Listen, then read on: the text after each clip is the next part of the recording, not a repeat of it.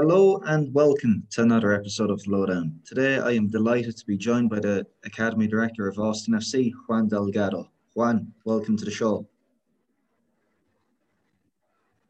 Thank you, thank you Conor. My pleasure being with you guys today. Juan, um, just going to begin. What does football mean to you?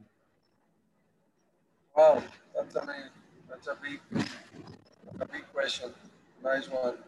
Now, football to me means joy, it means a way of living, and, and it means, uh, most, important, most importantly, uh, a way to be connected to a higher purpose. So I, I always say, like, you can see on my emails and my signature is using the power of football for serving humanity better. You know, I think we've been fortunate enough to find our, our call, and to dedicate our life to what we love. And uh, we have the opportunity to help a lot of people and to support the other people's dreams. So that's what football means to me at any, any given level. And obviously you've dedicated a significant proportion of that time whilst you've been involved in football, Juan, to coaching. Um, how early did your journey as a coach begin? Uh, that's uh, Again, an excellent question, and it began very early because eight, eight, uh, age nineteen, I had to, unfortunately, I had two A C L uh, surgeries in a row. So I realized that uh, playing won't be anymore an option for me. So I started coaching at, at very early age. So I was nineteen, and I was lucky enough to to join Villarreal system as a, as a volunteer first. You know, it was uh, as, as an assistant coach of one of the uh, lower level uh, uh, U, U, U, U ten, I think, at the time, yeah.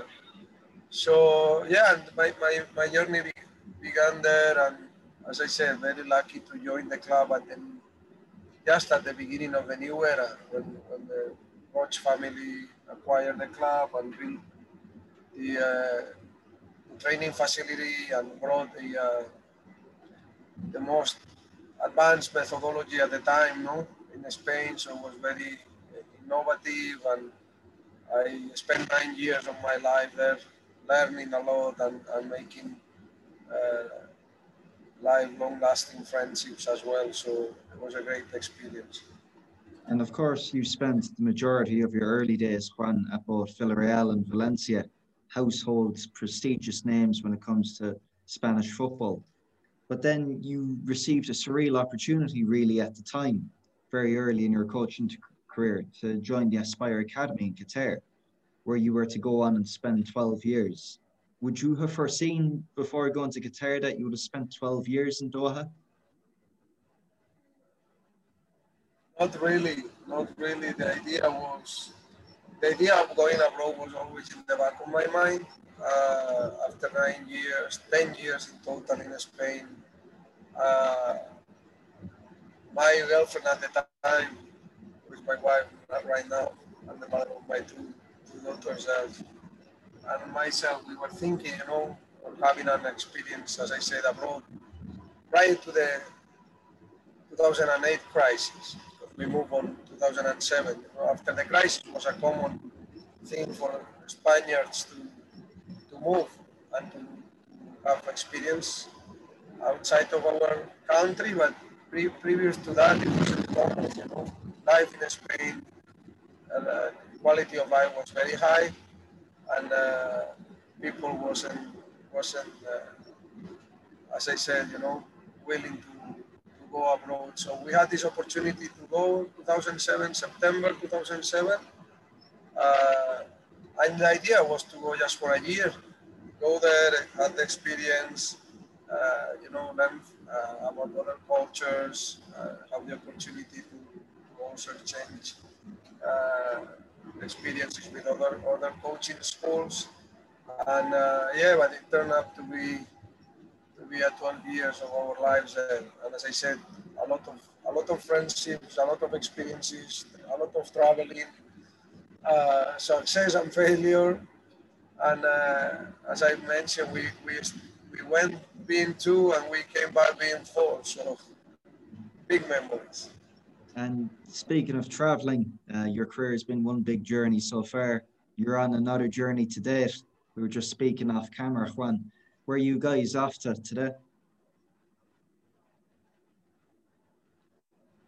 Uh, I, I sorry, can you repeat the question? I just uh, yeah, no, I was just saying um, we were speaking, we were speaking off air before the podcast began. Juan, you guys are on the road today.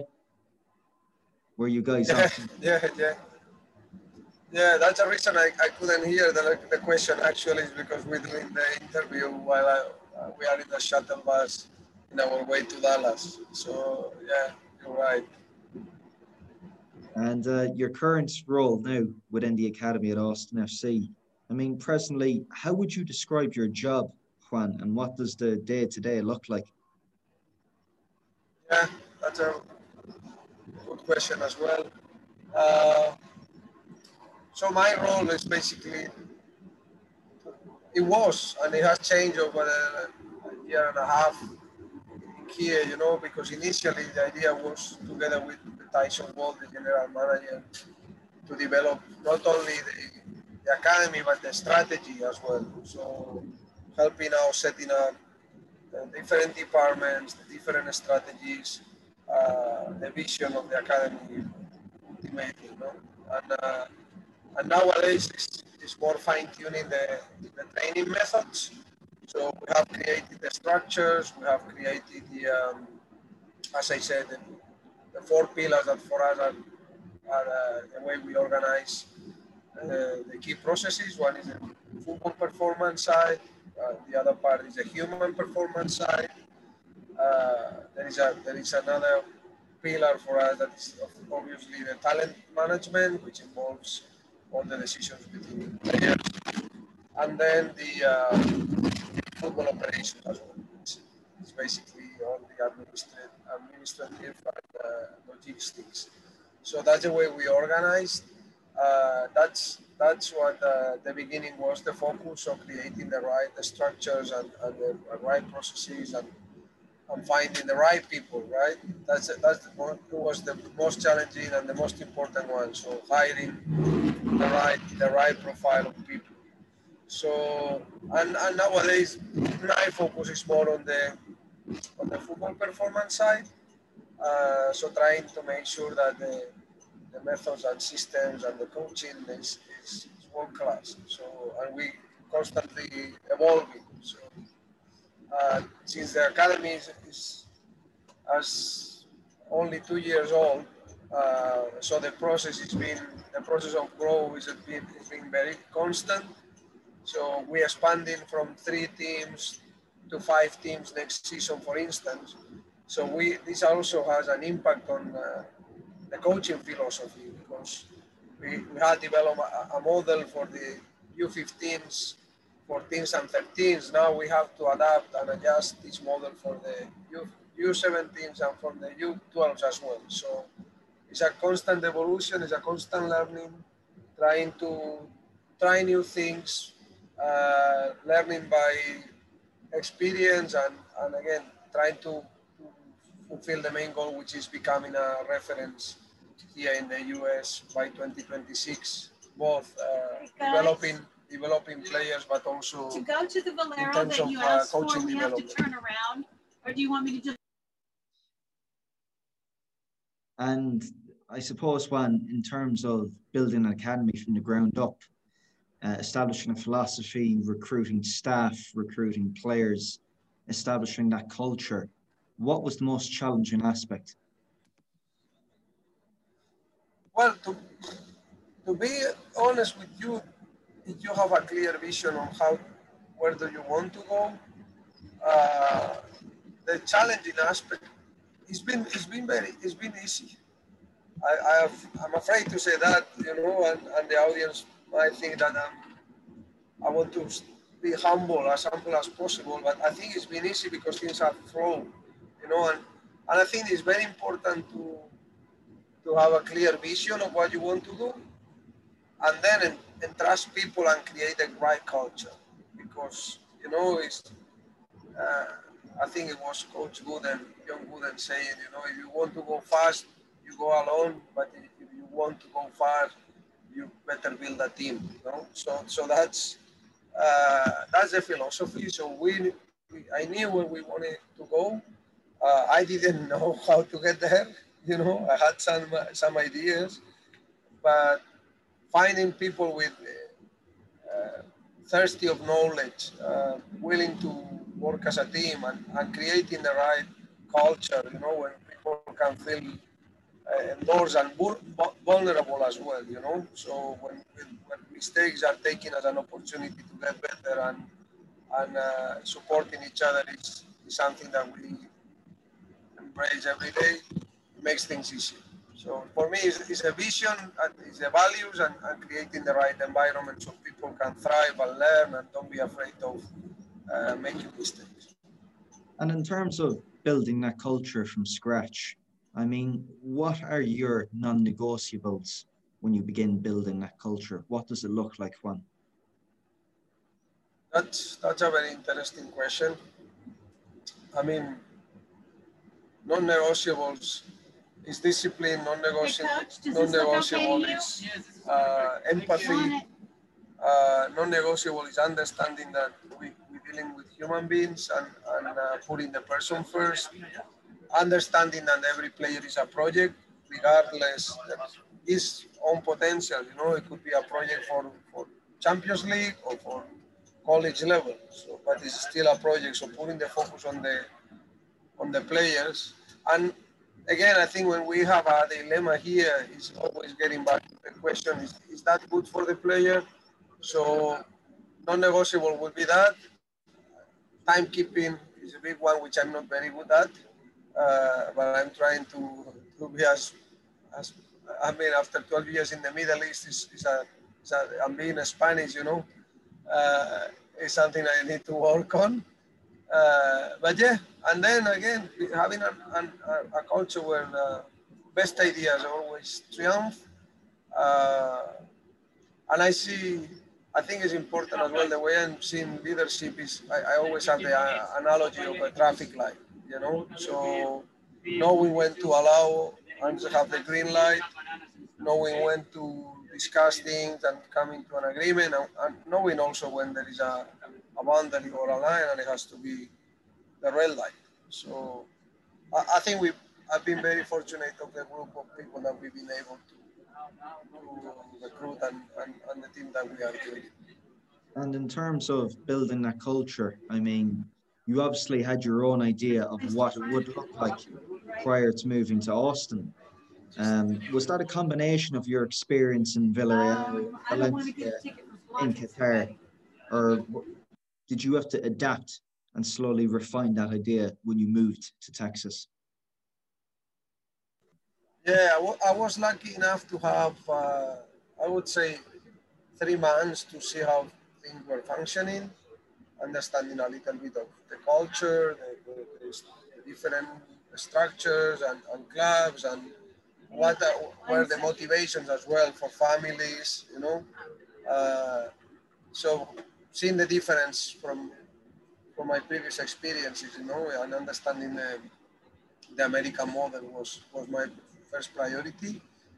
Uh, once this was understood, again, I was lucky also to have uh, uh, the possibility to hire uh, three more Spanish individuals that they were living here in the U S.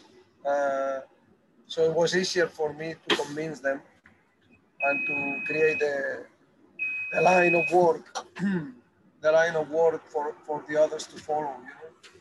So that, that was that was a that was a lucky strike, to be honest, having, having people close by and, and the ability to hire them. That was, it made my, my life easier. And uh, finally, the, the experience in, in Doha gave me also a lot a lot of uh, resources and tools, you know, of dealing with different cultures. So we have, we have here at the academy thirteen different nationalities as well on the, sorry, eleven nationalities within the coaching staff. So I believe the different backgrounds.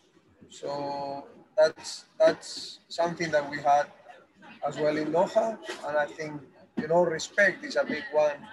Understanding that uh, everybody has his own background, culture, and and, and, uh, and being respectful to that is, is crucial, I believe.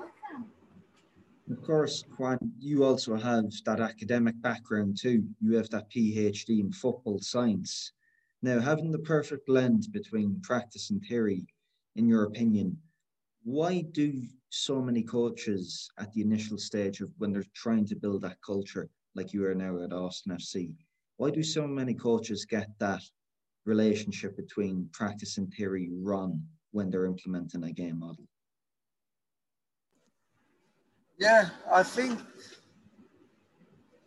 I think people realize that, uh, or the idea, at least the approach from my end, is that science has to support, uh, or data in this in this case. You know, we live now in a data-driven uh, era, and uh, and I think for me, what I have tried always to do is to simplify things without losing the essence. And for for the coaches to understand that football is always first, teaching the game is always first, and then there is a, a different different tools and technologies and, and disciplines that you can use to to give sense to this pedagogical process.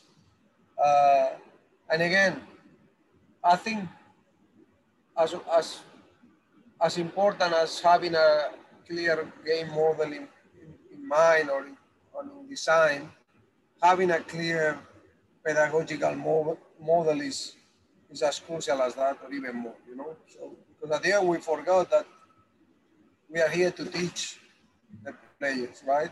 And we are, yeah, the more the coaches know about the game, potentially, the more they will be able to teach, but not necessarily. So I think having a teaching model, and uh, this is something we, we start developing now. I call it uh, the version two point oh. We have created version one point oh, uh, where we have a clear set of principles. We know what happens every day. We have a, a monthly cycle that allows us to uh, both uh, learn our, our main principles, but also prepare the boys uh, for different scenarios, and different opponents, and different uh, future coaches as well. Um, but the pedagogical piece is something that I'm, I'm very keen to go deeper into, uh, mixing different teaching styles, you know, uh, giving, giving room for freedom and, and replicating the street, the street football piece, which uh, some people is uh, missing, you know, the new generations are missing basically, and we forget the importance of that, the importance of joy, and uh, just play. So, and, and this day the coach has to be an observer, maybe, instead of trying to, to intervene. And there is another day in the week where uh, we need to uh, we need to induce the discovery process. And maybe we need to, you know, go into uh, this guy discovery style where we ask the right questions and we, we give a lot of information in, in, and they need to process it. Another day uh, is, is the day that we're going to be the surgeon and we're going to push them emotionally because it's something they're going to face, you know? And, uh, and uh, finally is the, the confidence day as well. You know, as we approach the game, we want them to feel confident. We want them to have a lot of success. We're going to be focused on, on the right, the things that they do well and prize them. So again, there is, uh, it's been a journey. And uh, yeah, you have to have your principles, you have to have your, your clear how you want to, to play and how you want to train, but then it's what else can you do to help the player, you know? How can you present the information in a way that is challenging, but at the same time is, is, is rewarding their, uh, their efforts too. So that's, that's where we are at the minute right now. And I suppose one interesting point there, you speak about creating joy in training, making sure the players are enjoying themselves. Do you think there's too much fear in youth development, that, lo that it's not about thriving, it's more about survival of the fittest? Yeah, Well, it depends on where you are. But again, it, and it depends also, generally speaking, I would say yes to your question, right? Uh, but we need to understand also the, the culture of every place is different. So if, if, if, if a youth coach is judged upon the performance and results, let's say the results, so he's going to act in a particular way, no? And if the culture of the club, if this repeats over the time, it becomes part of the D N A of the club. And, and by default, the coaches are going to uh, act on this sense, you know? So if you make sure that the focus is on developing players, and if you make sure that the players understand that we are there to help them arrive to the first team, first and foremost, and, and if not, to develop their, their level to the maximal capacity. And this message is, is uh, reinforced by the higher ranks within the club, then everything becomes easier, you know? And again, I think culture is, you can build it different ways, but there is a, there is a tendency that is from top to bottom. So if the ownership the owners of the club, if the sporting director, if the head coach of the first team uh, have a clear vision, like they do have here in, in, in Austin, that the academy is meant to develop players, uh, not to win the next game, but of course everybody wants to win. But uh, if this message is, is strong enough, the coaches are going to understand it and, and, and they're going to lead the training process on this way. Fantastic. And then if we're to focus back, Juan, on the technical and tactical stuff, I mean, in terms of identifying players based on your game model, based on principles of play, do you guys focus on any key performance indicators or analytics to track this? Not really. I mean, we, we to be honest, we try to simplify things. Uh, we know the kind of player we want, or the kind of combination of players we want, because at the end it is, is a, you know, talent in football is, is a very wide, complex concept, right? You can, you can be talented as Drogba, or you can be talented uh, Jordi Alba, you know? And if you compare these two players and you ask somebody who doesn't know them, they will not tell you that they play the same sport, right? So, so, talent comes in a variety of ways and forms in football. So the idea is to find the best players and to teach them how to play the way you want to play, right? And to use different strategies to develop themselves. So, and when, when as per the use of data is, uh, is concerned, we do use uh, the, speed, the speed test, basically, to set to... Uh, To, uh, to support the decision when, when scouting players. So when we have to recruit a player, the first thing is observing. Uh, whenever we do a trial here with the, with the team, when we invite them on trial, we do test, we do test them in a very simple manner using the G P S. So we don't, we don't, uh, but with this data is important for us, because at the end, uh, if you analyze football right now, and uh, if you watch a game from ten years ago and you watch a game from yesterday, uh, the main difference that you're gonna see is the, the speed of play, the number of high intensity actions, uh, the profile of the players, basically, you know? Uh, you need, you need, you need players that can cope with this high intensity. And, and again, you need good players, but they need to be prepared to, to these demands. And, and don't forget that we are preparing players not for the game of today, but for the game of five years' time, you know, or ten years' time. So we need to understand that the tendency is only going to increase in this case. So that's why it's important. For instance, for us, we train Monday, Tuesday, Wednesday, Thursday for four times. Next year with the U seventeens, we're going to train also twice in the morning, but it's going to be more individualized training based on uh, technical development, individual analysis, working on the mental skills and stuff like that. Uh, but for us, the Tuesday is the day that we also replicate uh, the game day. So the Tuesday, normally we do what we call the formations game. So we merge two teams. We they play for fifteen minutes in one formation against another formation. We ask them the questions that we want them to realize. And, and the reason for that is not only the tactical awareness that we want to develop, is also the fact that if you're going to be a high performer uh, football player in future, you're going to be playing most likely Wednesday and, and, and, and Saturday or Sunday. So you're going to have uh, a, a middle on the week game. So we need to prepare them too physiologically for this, you know, and how to how to recover from this, whether it's mentally or, or, or physically. So the idea is this, trying to envision, okay, how, how football will look like in five, ten years? How can we give them the tools to prepare them for this reality? Because it's a fine gap to get, Juan, between developing the player individually and looking at the team as a whole.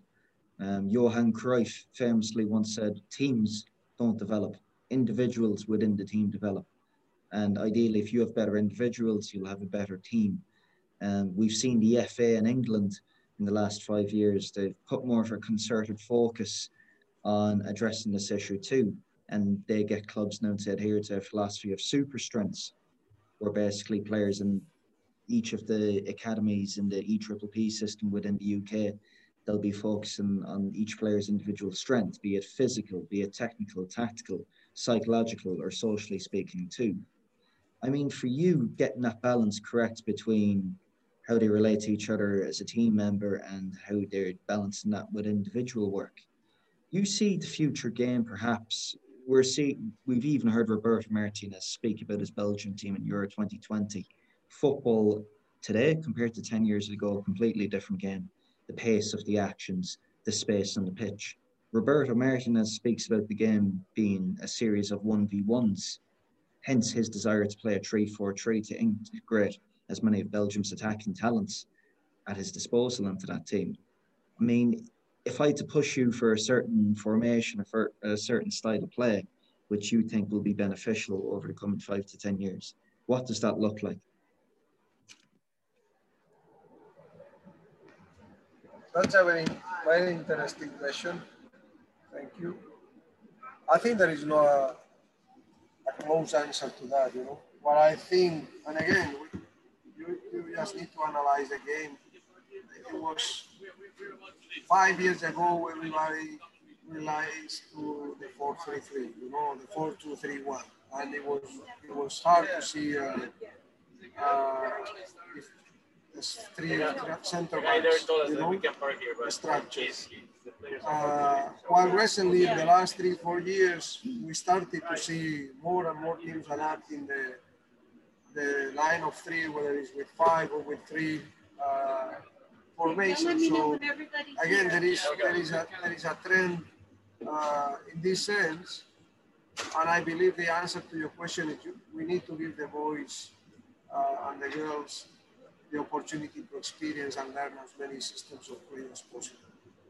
And uh, having one, uh, let's say, main formation that you use, because it's the one that helps you develop your, your style better and creating the, the dynamics that you want to appear in the game. But the principles are regardless of the formations, you know.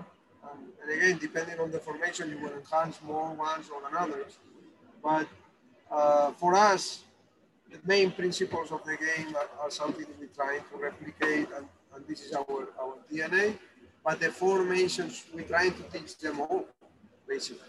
And uh, I mean, there is, there is a bunch of infor information on YouTube about Bielsa and his ideas on the formations, you know, and how we match up every single one against each other. And I think it's brilliant.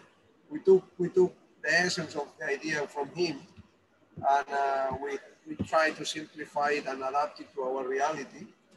But again, I think we need, we need to try to teach the young players how to how to play against the different systems, how to play within the different systems, how to play within the particular system or low, medium, or high block, you know. So although you're going to have an idea that is your main, main proposal, uh, during the game, you know, a million things can happen.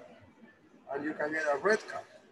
And then you have to change the strategy and even the formation, because you are, you are in one man down, you know. So how do you react to that? How do you adapt to that? How do you manage the spaces, the time, uh, on this sense, you know? So the more variety of opportunities you give to the boys to experience, the better.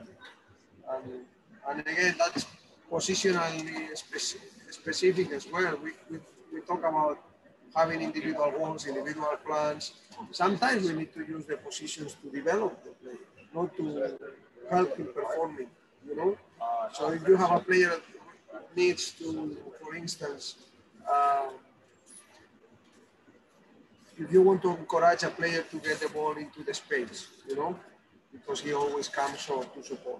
And you think, okay, I want him to, to get, develop the habit to, to want the ball into the space because he's a fast player and he doesn't take advantage of his speed right now. So maybe he's, a, he's a, an attacking midfielder. You might end up playing him as a winger just for the sake of, okay, you're going to receive the ball into the space in more occasions and you're going to have the opportunity to experience that in a better way if you go into this position. So, So how do you use systems and positions to develop the individual? I think it's important to take it into account. Yeah, of course. I mean, I think it's a case of formations are becoming more and more outdated. It's more about an adherence to those principles of play. And as you said, Juan, it's about creating that lived experience for the players on the training ground, adapting to different systems, adapting to utilising different principles of play.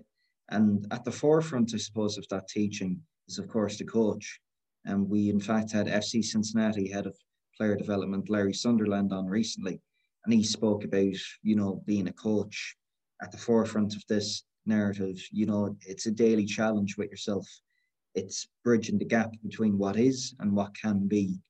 I suppose for a lot of young coaches watching this interview, Juan, I mean, what questions should they ask of themselves should they indeed wish to rise through the ranks like yourself? I think, I think uh, what is important to me looking backwards is you need to learn different methodologies. You need to be open to, to different styles and ideas. Uh, I like the tactical pre-decision model as a, a organizational framework. I think it helps organizing your, your concepts. Uh, again, that's uh, something that is very personal, but I do believe that in youth development, the team it has to be the vehicle to individual development. And uh, this can be achieved mainly if you have the focus on the player, because at the end, for instance, we, we were talking about how can we develop the the technical development, you know, the technical practices that we aim to develop, uh, the positional specific uh, situations. So, and we start thinking, all right, what, what are we here for? We're here to produce players for the first team, right? So, so maybe the launch that we start a discussion and the, and, and the conclusions were very nice because we, we realized, okay, at the very beginning, we need to rotate and provide The, the young players with the basic skills. They need how to pass the ball, they need how to control the ball, they need, you know, uh, how to strike the ball. And this is going to be a more generic uh, technical development uh, kind of, of, of, of exercises. As they grow up, they need to understand the position very well, you know, and, and, and again, if you're a winger, you're going to need to do the first touch correct, the crossing has to be, you know, uh, good one. So you start de designing the exercises uh, more position-based.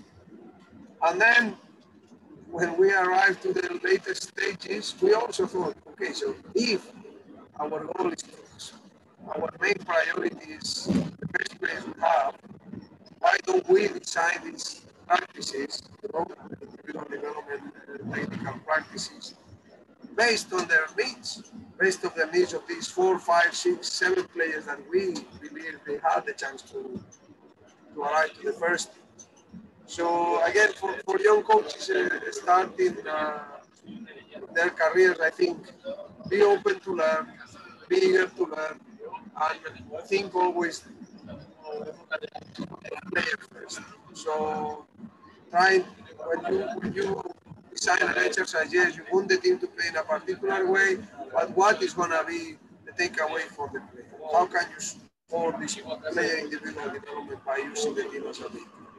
That might be the main idea I would like. And then create your own model, you know? Don't, don't be pragmatic to any, any given model. Try to learn, try to evolve, try to question yourself, uh, and create that way of organizing your ideas that it, it helps uh, the, the, the development of the players, but also it helps to, for you to grow as a coach. So that's more or less what I would like. They can take this away. And ultimately, Juan, in your role as Academy Director, what does success mean for you?